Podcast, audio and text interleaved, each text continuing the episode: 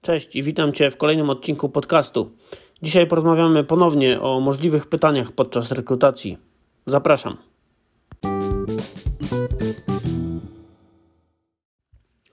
Kolejne pytanie e, to czym są testy akceptacyjne?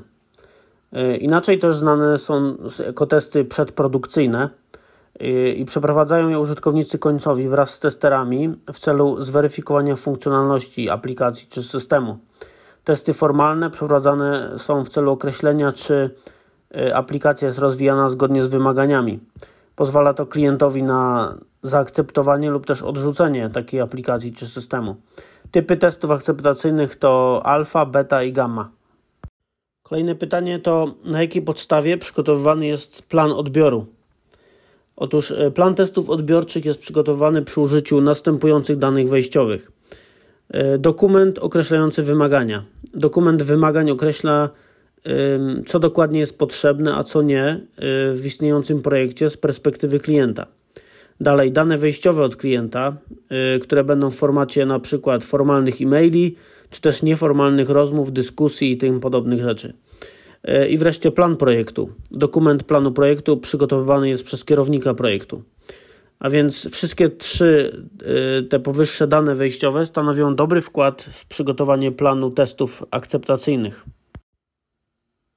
Co to jest test alfa czy testy alfa?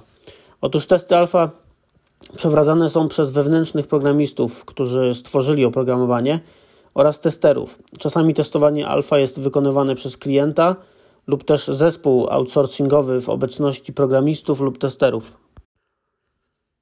Czym jest beta testing? Otóż testy beta są przeprowadzane przez ograniczoną liczbę użytkowników końcowych przed dostawą takiego oprogramowania czy aplikacji.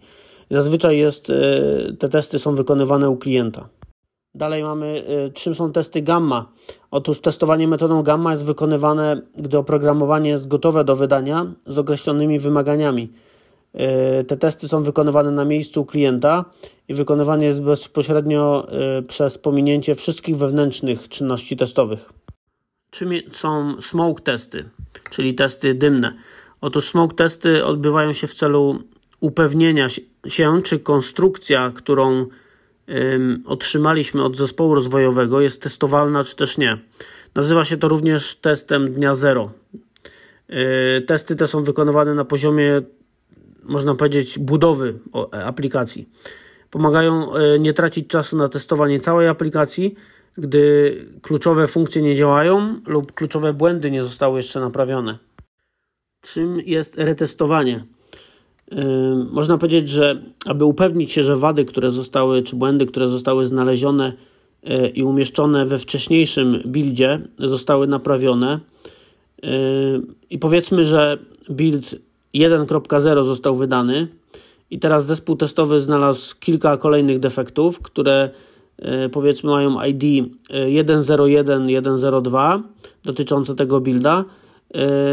Następnie build 1.1 zostaje wydany Także teraz testowanie tych y, defektów, które wcześniej znaleźliśmy, jest, no trzeba ponownie przetestować w tym nowym buildzie. Czym są testy regresji? To kolejne pytanie, które może się pojawić. Wielokrotne testowanie już przetestowanego programu, można by powiedzieć, że to jest, po jego modyfikacji w celu wykrycia wszelkich wad y, czy defektów wprowadzonych lub odkrytych w wyniku zmian w testowanym oprogramowaniu lub w innych powiązanych lub też niepowiązanych ze sobą komponentach oprogramowania.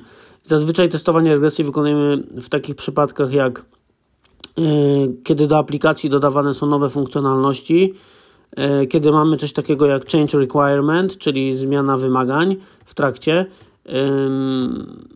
naprawa problemu wydajności, zmiana środowiska, na przykład, na przykład aktualizacja baz danych, czyli przejście na przykład z MySQL do Oracle lub odwrotnie, e, wtedy właśnie musimy wykonywać testy regresji. No to właściwie jaka jest różnica między testami regresji a retestowaniem?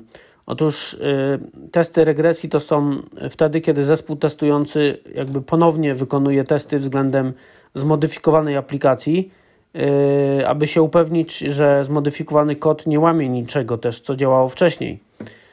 Natomiast retestowanie to jest zazwyczaj, kiedy testerzy zgłaszają błąd, zespół programistów wydaje nową wersję oprogramowania po naprawieniu błędu i teraz zespół testujący przeprowadza ponowne testy, aby upewnić się, że zgłoszony błąd został naprawiony lub też nie.